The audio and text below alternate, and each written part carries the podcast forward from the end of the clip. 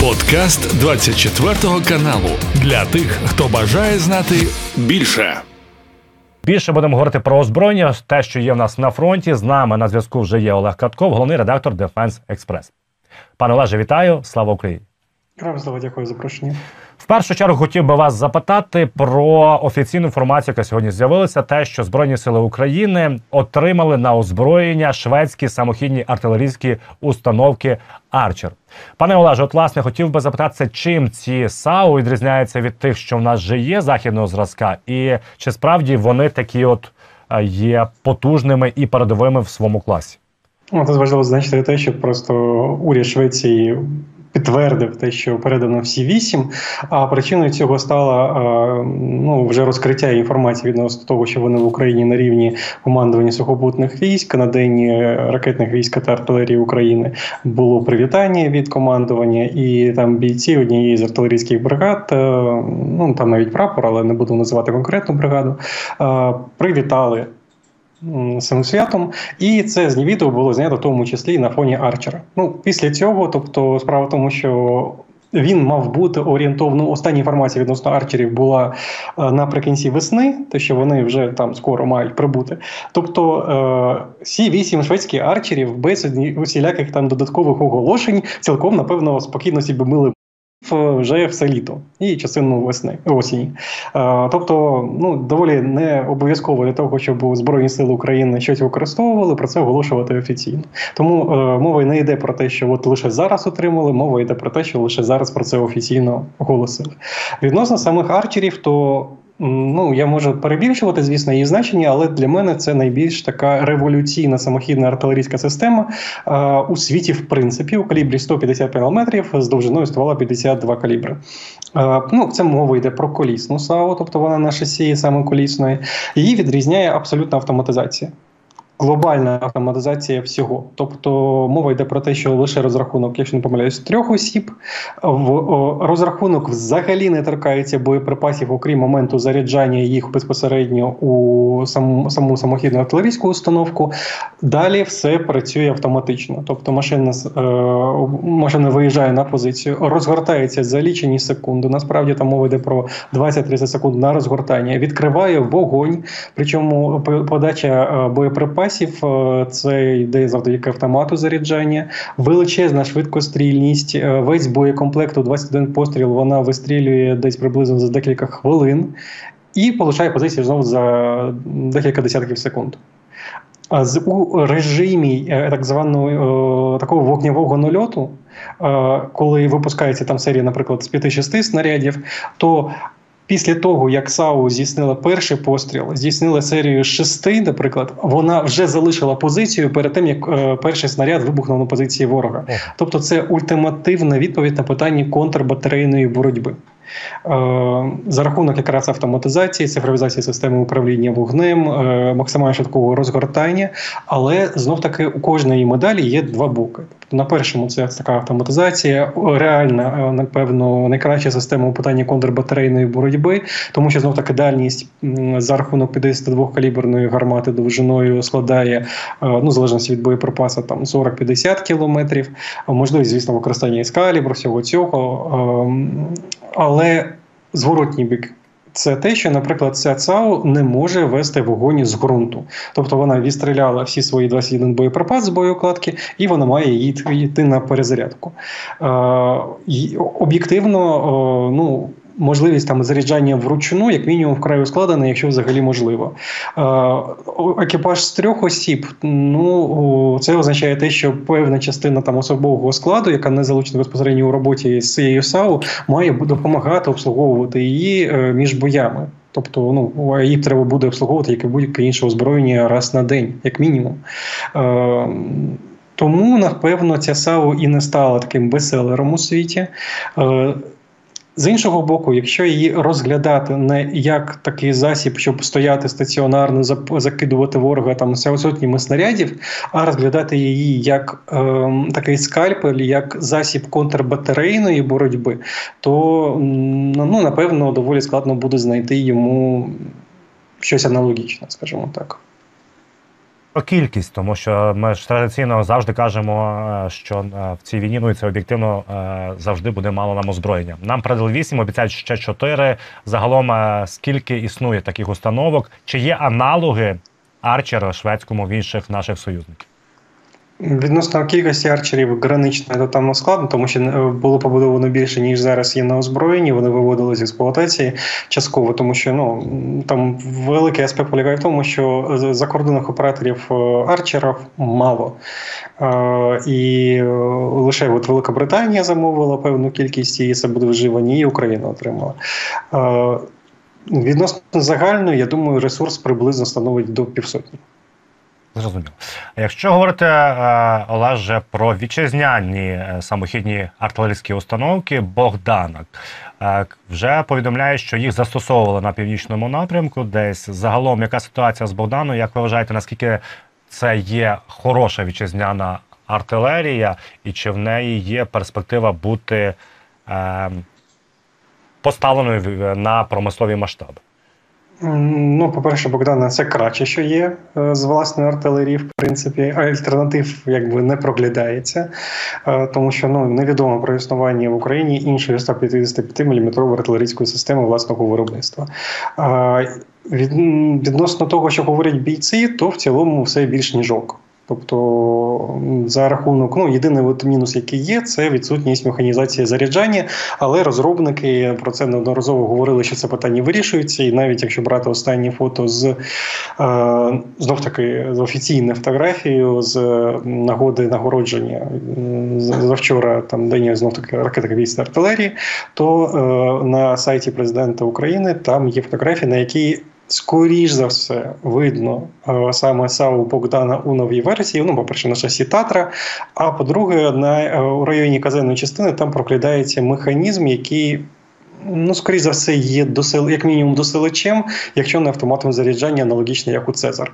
Е, додавання цієї системи е, фактично, ну як самі бойці, тобто це ну, люди говорять люди, які безпосередньо воюють на Богдані. Е, про те, що додавання механізму заряджання ну фактично зробить її такою самою, як Цезар.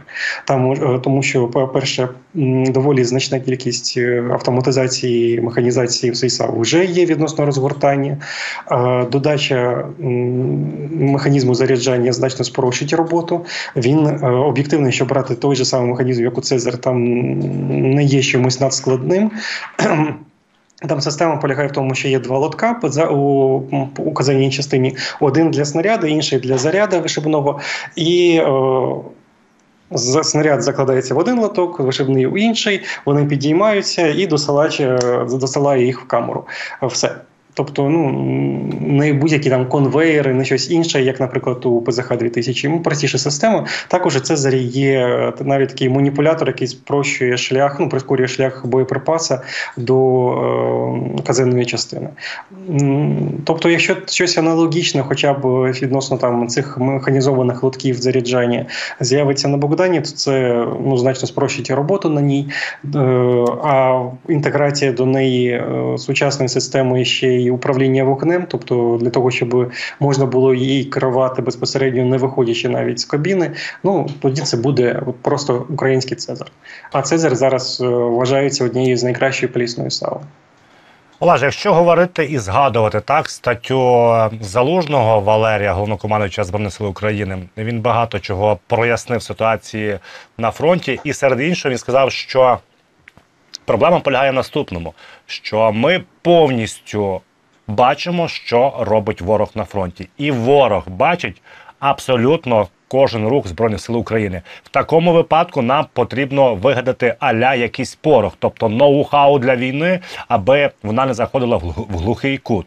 На вашу думку, що це може бути і куди треба рухатися е, збройним силам України? Тобто, які можливо аспекти роду військ треба розвивати?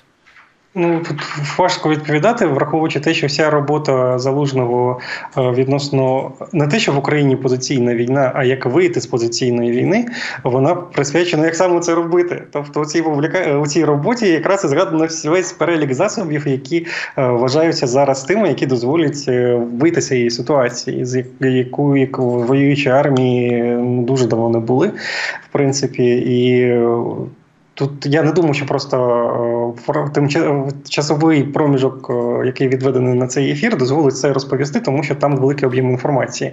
Тобто раджу лише всім перечитати, хто не читав і повну версію, а не вижимки, які публікують на сайті публічні у Economist. Там зряд одразу є посилання на цю статтю. Є вже офіційні переклади, в тому числі на сайті Збройних сил України, і ознайомитися. Якщо так просто по верхах, не конкретизуючись, то це радіоелектронна боротьба, це розвиток дронів. це у покращення там, наприклад, питання супутникової навігації, автоматизованої системи управління військами, логістика.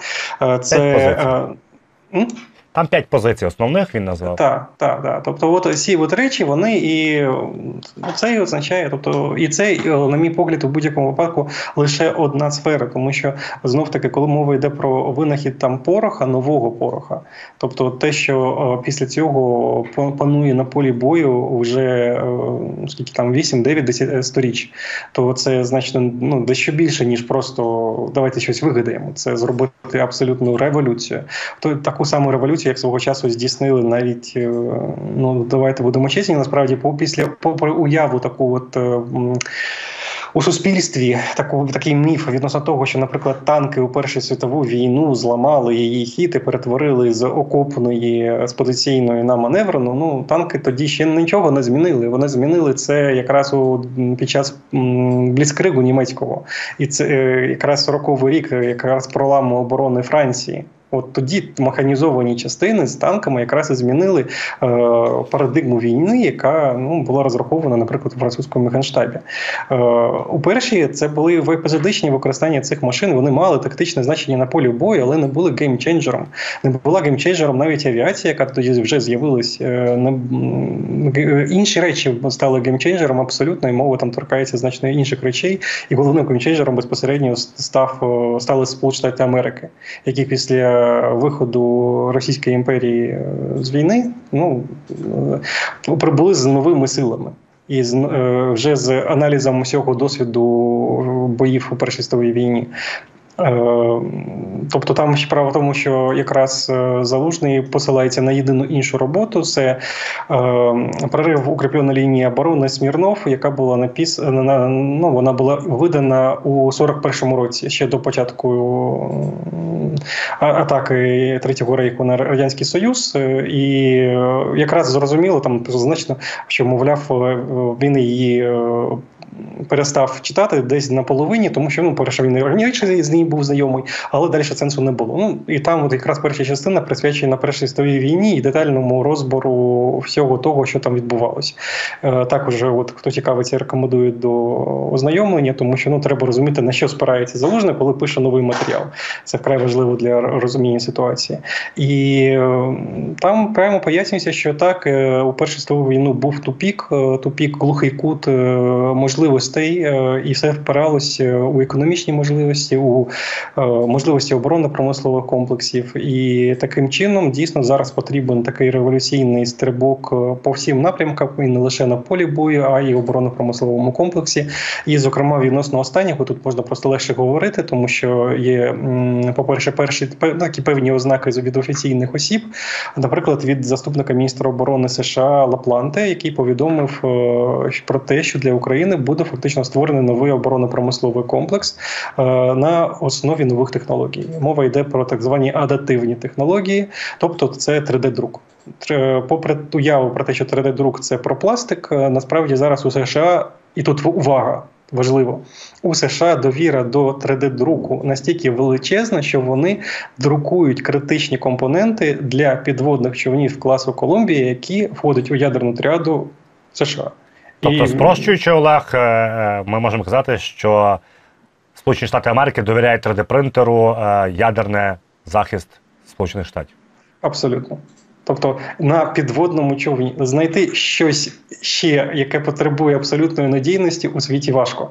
ну серед зброї, е, тому що атомний підводний човен з ядерними ракетами, який точно ну має працювати бездоганно з максимальною ефективністю. І там друкуються 3D-деталі, і не пластик, а метал, і не якісь там метізи, а друкуються клапани та інші критичні компоненти.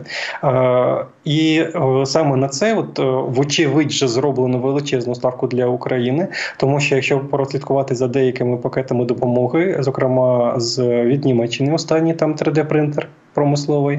Було повідомлено про Австралію, яка передає те саме. Від США ця допомога може йти не за програмою, яка ну, публікується на сайті Пентагону, там є інші програми, і не бути оголошено, США все вміють. І це дійсно більш ніж важливо, тому що зараз всі розуміють про те, що не вистачає виробничих потужностей. Водночас доволі складно виїхати на машині зразка 50-х років. З якої ж зняли колеса, яка 30 років була нікому не потрібна, тому що ну, якби холодна війна завершилась, зброї не потрібно. Машина ця під назвою оборонно-промислового комплексу нікуди не їде, тому що зброї не потрібно. Е, От дуже важко на цій машинці кудись там ще поїхати. От зараз намагаються щось зробити. Тому ну зрозуміло, що для зброї 21-го сторіччя, для війни 21-го сторіччя необхідні виробничі технології 21-го сторіччя, якими є зараз якраз ці адитивні технології. Ну пане Олеже, я думаю, що власне за 3D-принтерами і ці приклади, які вони вели, вони реально шокуючі. Я думаю, що тут може також критися це от поняття порох, ну або частина цього поняття. Дуже дякую вам за цю розмову. Дякую, що дякую. відкриваєте очі на такі от деталі. Нагадаю, з нами був Олег Катков, головний редактор Defense Express. Це був подкаст для тих, хто бажає знати більше. Підписуйся на 24 канал у Spotify, Apple Podcast і Google Podcast.